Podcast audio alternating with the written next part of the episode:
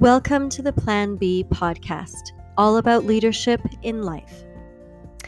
Today on the show, I am going to be interviewing a very special guest, my husband, Cam Van Roon.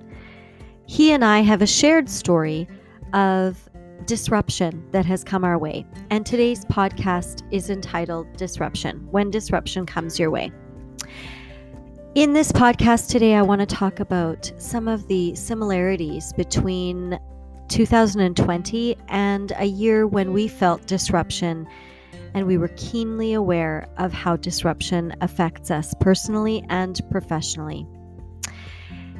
We're on the edge of a new year, 2021. I feel like we have been here before. It's a new year, there's New Year's resolutions, new goals, new plans, but something feels different this year. It feels like we've collectively had this giant slap in the face 2020. We made all kinds of plans. 2020, it had a big name, it was a big number. It felt like a great year for grand plans. And then it became the year that wasn't. We didn't do this, we didn't do that. And it's hard not to carry some amount of disappointment around into that next year. Tentatively, we make new plans moving into a new year with new hopes. And maybe this year, in 2021, we recognize the way we always should have made plans. If I have health, I will do this. If the borders open, I will do that. If the Lord allows, I will do this. I will hopefully travel here. Plan a summer vacation, maybe, there. There is something familiar about this feeling when your world takes a sudden turn in another direction. I felt that way in 2006, and this is why I wanted to launch this podcast all about disruption and interview my husband, Cam. He and I were two young parents to two children, three and one, when I had a sudden and surprising diagnosis of cancer our world took a sudden and very sharp turn. I was reading my journal the other day, and in it I wrote, Today the doctors confirmed what I knew in my heart breast cancer. I went on to describe the shock I felt knowing that my name and cancer were in the same sentence surprise and disbelief. I would never want to associate myself with such an enemy, I said. Today on the podcast, I'm interviewing the other part of that story, my husband and his perspective. Um, and we're just going to share a little bit about that story because I do think that the disruption that we felt and the things that we learned from there about making our plans or, or trying to make our plans sort of in pencil as opposed to um, being really, really active about our plans and expecting them to happen.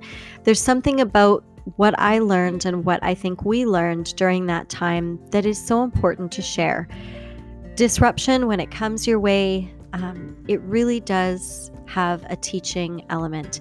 And there's something that um, I feel really makes a lot of sense with 2020 and what we have learned about disruption and what we've learned about having a plan B that reminds me of that experience we had or what I had in 2006. And so, so today I want to interview my husband and just get his perspective and his ideas about having a plan B and what that looks like in leadership and in life. So, today I'm going to be interviewing Cam and asking him a few questions about disruption. Stay tuned.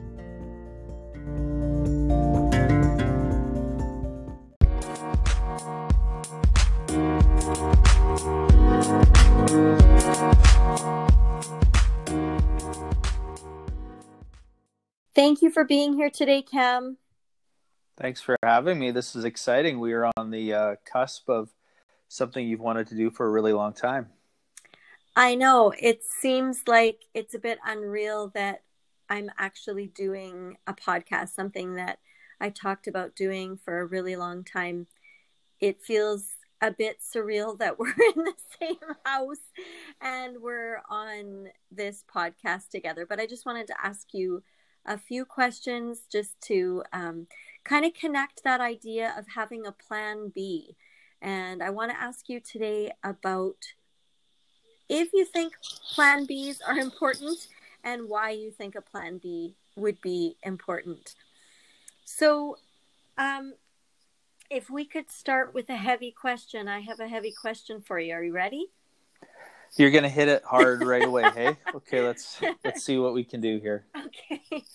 So, what would you say is the connection between those dark days several years ago when you were married to the person with that crazy diagnosis and this wild year that we have just had that is not quite over yet? Have you noticed some similarities? Did you learn something way back in 2006 that was sort of familiar, I guess, and maybe helped you in 2020 when the world took a crazy turn and your kids were all of a sudden taking their schooling online and everyone suddenly, boom, locked down at home? Wow, that is a big question. I think there's definitely some similarities, though I would hesitate to say they have, for us, anyways, remotely the same level of uh, significance at this time. Meaning, in 2006, when you were diagnosed with a, a cancer diagnosis, and it affected our family greatly with two very small children, and uh, everyone was reeling, unsure of what uh, the diagnosis would end up uh, ultimately looking like and the incredible amount of treatment and surgeries, etc., that you went through, and just the fact that it was front and center in our world.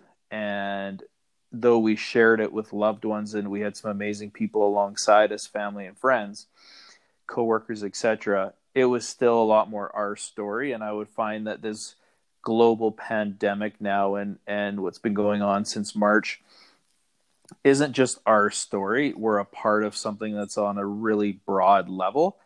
I think it's fair to say that there are some lessons that we can take away. So, 2006 taught resiliency, uh, it taught grit, it taught having uh, a trust for sure, uh, faith in, in God to say we don't know what the future holds. And I think we need to realize on and on that we actually still don't know what the future holds. But sometimes when we're not in the fire, we, we tend to think we actually can control more of our lives than we actually can. So I think that the similarity would be that this pandemic has demonstrated again that actually we don't really know what's uh, going on in terms of the future. That being with the the sickness itself, but also with how our world is getting shut down uh, activities, businesses, uh, and then all the current events that are happening in conjunction with it. So I think there's definitely takeaways, uh, and that resilience piece would would be one, and and just the uh,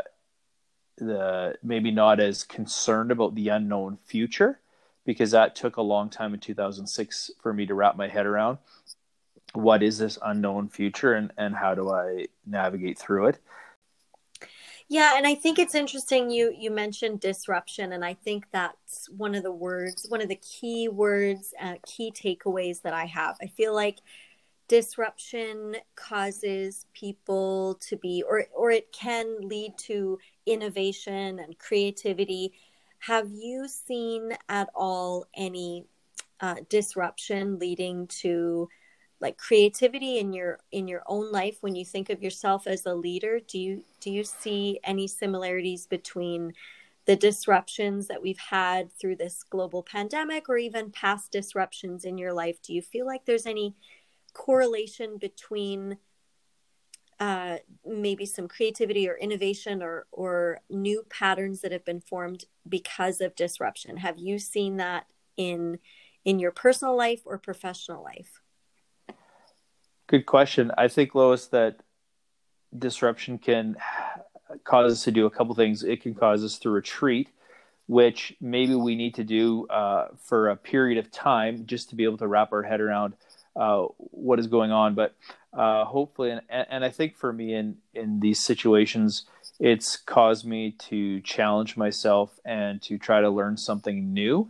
So I would say that out of some of these disruptions can come opportunities to learn and to be willing to adapt uh, to what is now happening. So the fact that this pandemic is now happening is changing a lot of things, and we will go back to some semblance of normal at some point. Uh, and of course, the the big thing is what is normal. But we will go back to I, I think some some normalcy, whether it be again with school and with travel and different things. But inside of this has also created some opportunities and potentially some different ways to look at things and and I think that the key to being a leader in these things is to not be uh, stuck in the status quo. I mean, the status quo really can be a dangerous place to be. So when we're in these things, is recognizing the fact that how can we find uh, what's good in it, and how can we move forward that we don't need to be where we were exactly, but we can actually at some point maybe be in a better or at least a different place that's moving towards something better. So I think it's a mindset, and I think you have to be willing to constantly learn in order to have that and to embrace that mindset. And frankly, we're in a stage where we want to teach our children to not retreat or be stuck in the status quo, but to also then be problem solvers and to learn and to adapt. Yeah, and I, I want to unpack that a little bit because you said um, you were talking about learning, and I was just wondering, what would you say is something you hope to learn as a leader in this upcoming new year 2021? I think one thing I want to learn is to continue to be, and I've said it already, but continue to be adaptable, and and to do so uh, in a way that we can continue to to move forward uh, in whatever position, both at work I may find myself in, but even in my my personal life, and to take advantage of opportunities that that present, and actually to find opportunities. Uh, and then I guess from a from a supervisory role, just to uh, continue to listen and and to be there for people. I think that uh, this is such a time when some people are going through a, a difficult time uh, in this season, especially, and just to be sensitive to that and to to really listen uh, to where uh, the people that we lead, the people that we work alongside, where they're at, and to to not only to meet them there to be an active listener, but to actually um, where I can uh, to really assist and and to be um, any kind of impact I can be for their lives as well. Well, and I think right now it's so important as leaders to be empathetic and to be great listeners. Obviously, that you know those things have never changed in leadership, but how you know how do you hang on to that kind of or how do you get through that daily grind of constantly being empathetic and, and being an active listener because it can feel really heavy. It can feel like there's a lot of pressure on leaders in supervisory roles to kind of keep going with that empathy and that active listening. I mean, how do you kind of refuel as a leader so that you can keep doing that day after day after day? Because it just feels like that's not letting up right now. In this global pandemic, there are far-reaching effects for people. Um, you know, we've we've talked a lot in in leadership um, contexts about how people's mental health is really strained right now, and you know, I think of myself in the education world. Teachers are, are constantly needing to kind of reinvent themselves as teachers. And it's like there's this constant strain and so, as a leader in a supervisory role, how do you kind of refuel that? Because you have to just keep on listening and you have to keep on being super empathetic, but that is taxing. So, how do you deal with that as a leader? Yeah, and I think you kind of answered my question a little bit when you said refuel, but to unpack that further, I think that we're human, so there's going to be times when we really struggle to be able to give when we may not feel we have a lot to give. So I think that in order to be in a position where when you, where you can give and you can be empathetic and you can lead well in that area, I think you need to really work on being healthy yourself. And if you're not also uh, gonna gonna water uh, your garden, it's not to grow. So I think that if if you're not to water yourself and and actually give yourself the time to to actually to be healthy to unwind etc you're actually not going to be able to give very much. So uh, for me on a personal level i mean there's some different things that are really valuable to me. Uh, one would be uh, my faith. Another one would be uh, time spent with family so i will uh, be energized by the time I spend with with uh, you as my wife and with uh, our kids, and and by doing activities and having fun with them. Those are energizing activities for me. Physical fitness, so whether it be lifting weights or just getting out and riding a uh, bike, hitting the the coulees or the mountains, or or a, a hard walk or a snowshoe, whatever it might be, but just something that that requires a fair amount of activity uh, is something that really energizes me, and it, it's very good for you. Uh, obviously, uh, we know the research behind exercise. Uh, there's another thing that, and I'm an extroverted person, so uh, friendships energize me, and being with people energize me. So.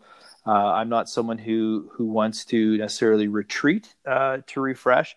At times I may, but a lot of times what I would like to do is actually uh, spend time with people and, and having some laughs and, and having a deep connection actually re-energizes me as well. So understanding what you need to be able to re-energize to be healthy so that you can give uh, i think is so important because if we're if if we're a fairly empty vessel ourselves we're obviously not going to be able to give because it's not going to be there and i think lastly uh, what i want to say to that is also having the relationship with people that you lead. So I think it's much different to have relationship with people and be leading them and then if there's a need or if uh, they're in a situation where especially empathy is needed at that point uh, i think it flows more naturally uh, than if potentially you're you're not in in relationship so i think well i know that part of leadership obviously is that being in relationship with people and that I think um, will also fuel me to to be able to and empowered to to be able to to help more and be empathetic for sure. So I just want to take a bit of a turn here. Um, you have talked a lot about leaders being vulnerable. And one thing that I've heard you say over and over again with your leadership studies is that vulnerability builds trust. And I'm just wondering if you could just touch on that a little bit, what does that mean to you as a leader, and why is that so important to you? For sure. So, when I went through Royal Roads and and uh, was in my master's leadership and and was learning that, I used to take that back to the family, and of course, even with some of our friends and stuff like that, and and and we would joke about it a little bit when I would say something that would that would be uh, soft or sensitive and something like that, and I, I, would use that line. But but really, there's there's so much truth to it. When I first started my career in policing uh, 23 plus years ago, there was not a lot of vulnerability from leadership, and it was very difficult for me to understand or to feel almost a part of or welcomed in in what a leadership style looked like back then.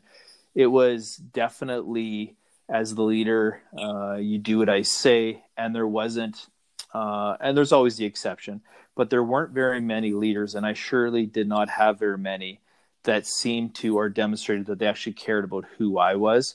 They cared about uh, the work getting done, and it was done in a very uh, strong way that that didn't build any vulnerability or trust between us. So oftentimes you were you would walk out of an encounter feeling like you didn't measure up, like you um, weren't valued or important. And it never sat right with me. But yet I felt like I had to change who I was because if I wanted to survive and be successful in that environment, I somehow needed uh, to be like that. But it never sat right with me and I ultimately never was able, nor did I want to make that change to to be more like that. And and I think that as I've grown in my leadership, taking formal education, and really had the ability over the the last decade to cut my teeth in leadership, I really realized that having that vulnerability uh, is being willing to engage in relationship and be able to show people who you really are. And it doesn't mean that you always have every answer. It doesn't mean that you're always the smartest person in the room.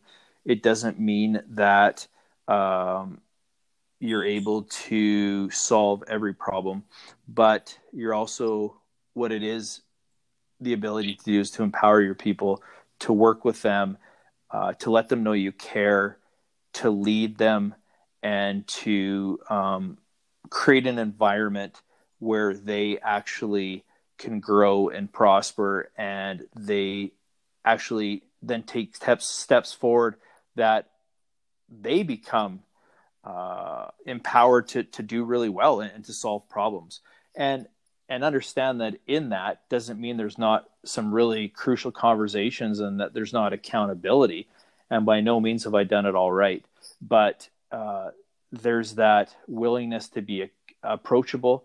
There's that willingness to actually care about uh, people's families and, and who they are and how they're doing.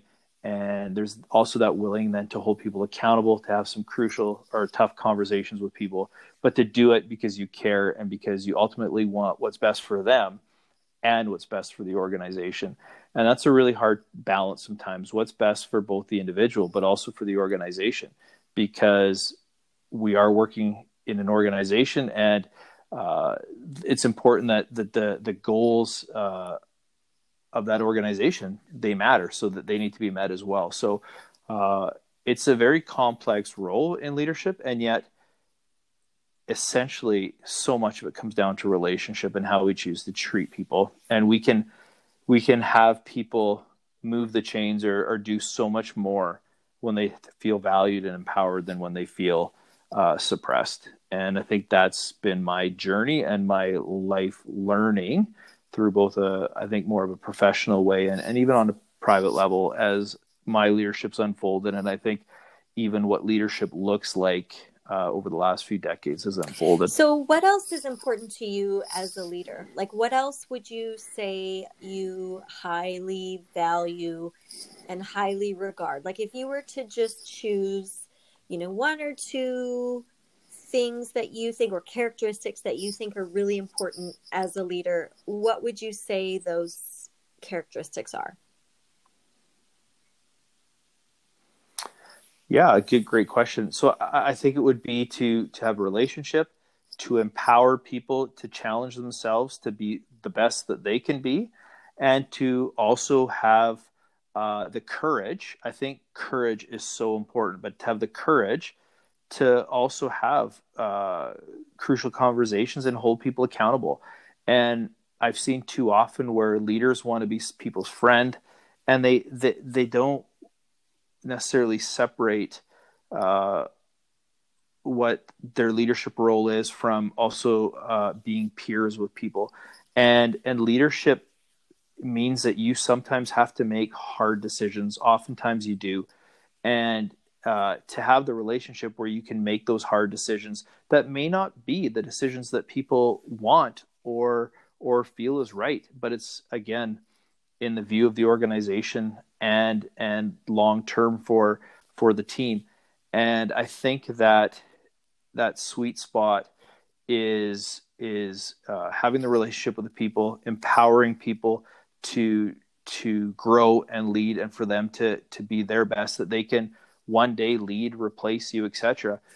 But also have the courage to make those hard, uh, difficult decisions and those hard conversations. Because I've also learned through my experience that people value real feedback.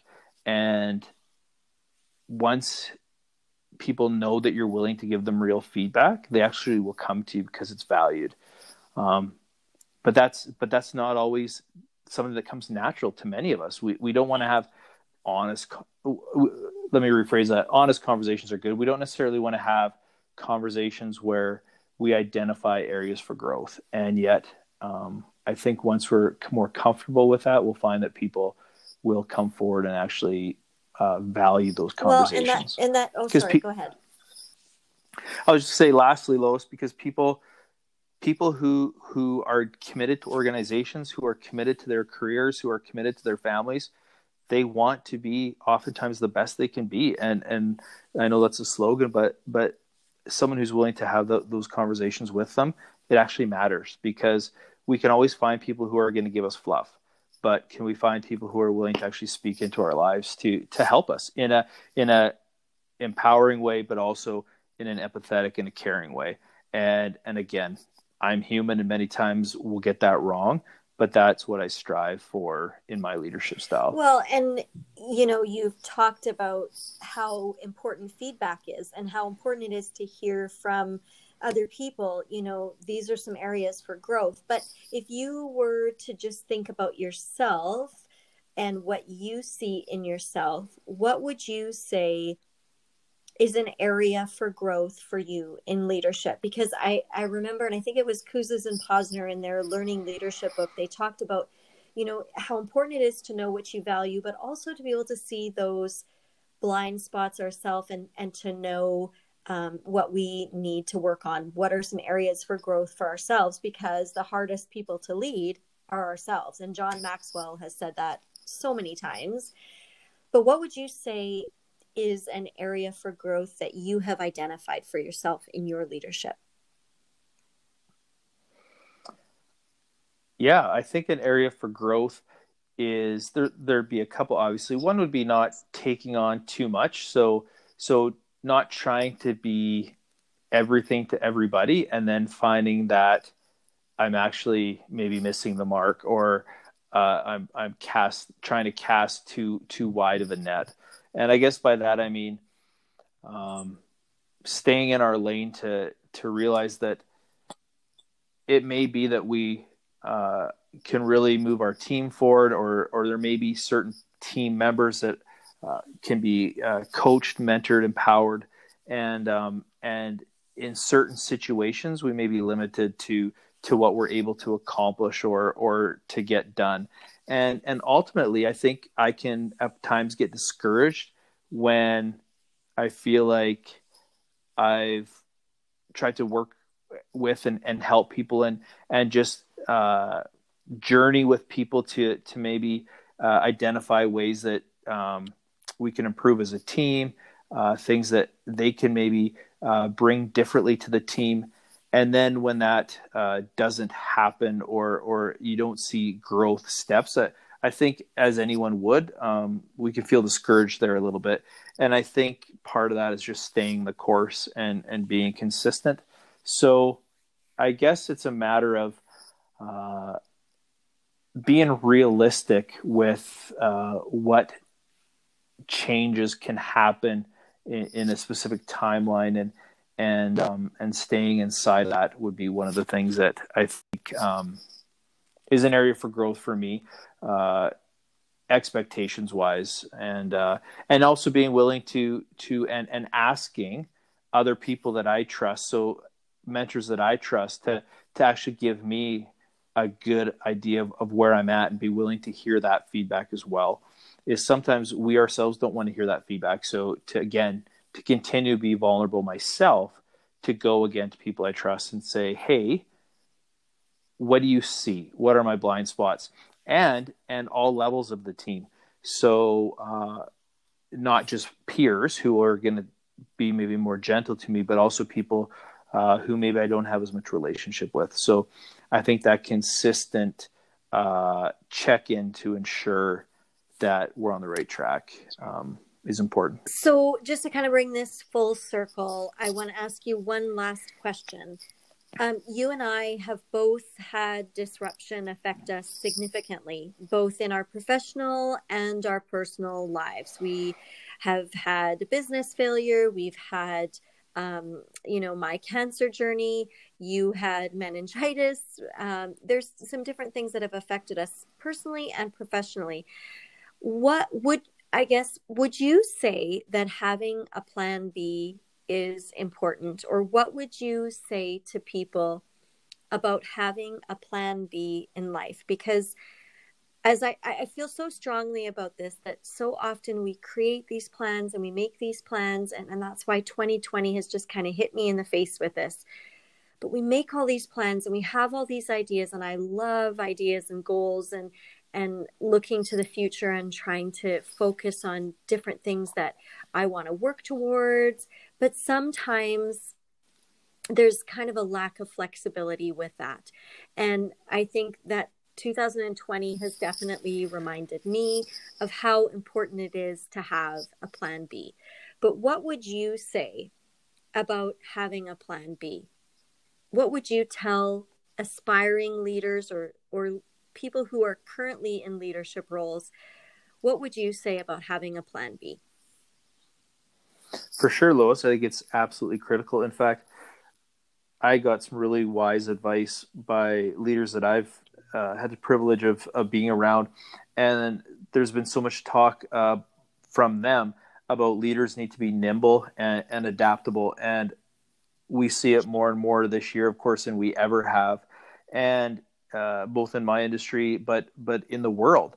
And the fact is, is that as a leader, if you're not nimble and and you think that well, this is the path we're going to take, and all of a sudden different things come that completely are a roadblock if we're not able to adapt uh, we really are are going to become irrelevant really fast so i think that good leaders and in my experience what i've seen is good leaders are nimble uh, they see where uh, problems have have suddenly ar- arise, arisen, or else they either even see where opportunities have suddenly uh, come to light and are able to to make those uh, quick decisions to adapt. So, Plan B is critical because we, at the end of the day, and I think coming full circle for this conversation, when you asked me that question about uh, how things have been different from 2006 or similar to now and in this pandemic, is we don't know what's coming over the hedge next. We we as people especially love to uh, plan our lives, and we like things to be really uh, stable. But we've learned and continue to learn, and sometimes it's like the movie Fifty First Dates, where you have to learn it over and over again. Nothing is just consistent and stable, and we can just plan for it. So we have to be willing to adapt. And uh, if we are, and I think the best leaders are, uh, they're the ones that are more successful and, and are able to guide their organizations and their people uh, the best. So uh, I think you titling your podcast Plan B, and and I know uh, for us uh, in our personal life, we've we've needed to hit a Plan B many times. So I think it's a very great title that you've come up with.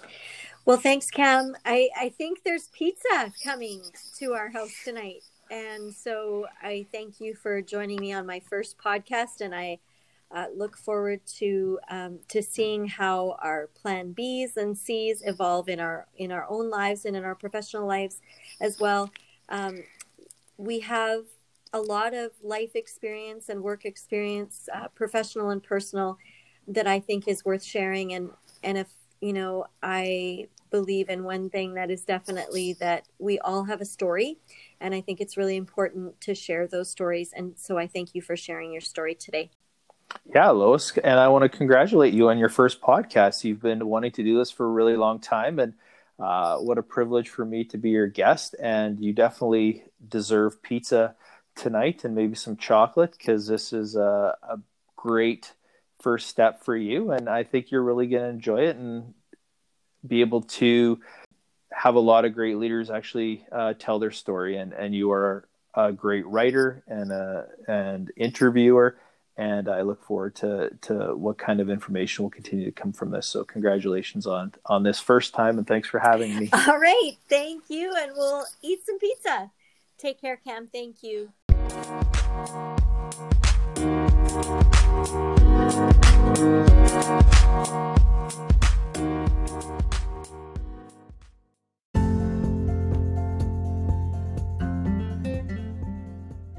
Thanks for joining us on the episode today about disruption on the Plan B podcast, all about leadership in life.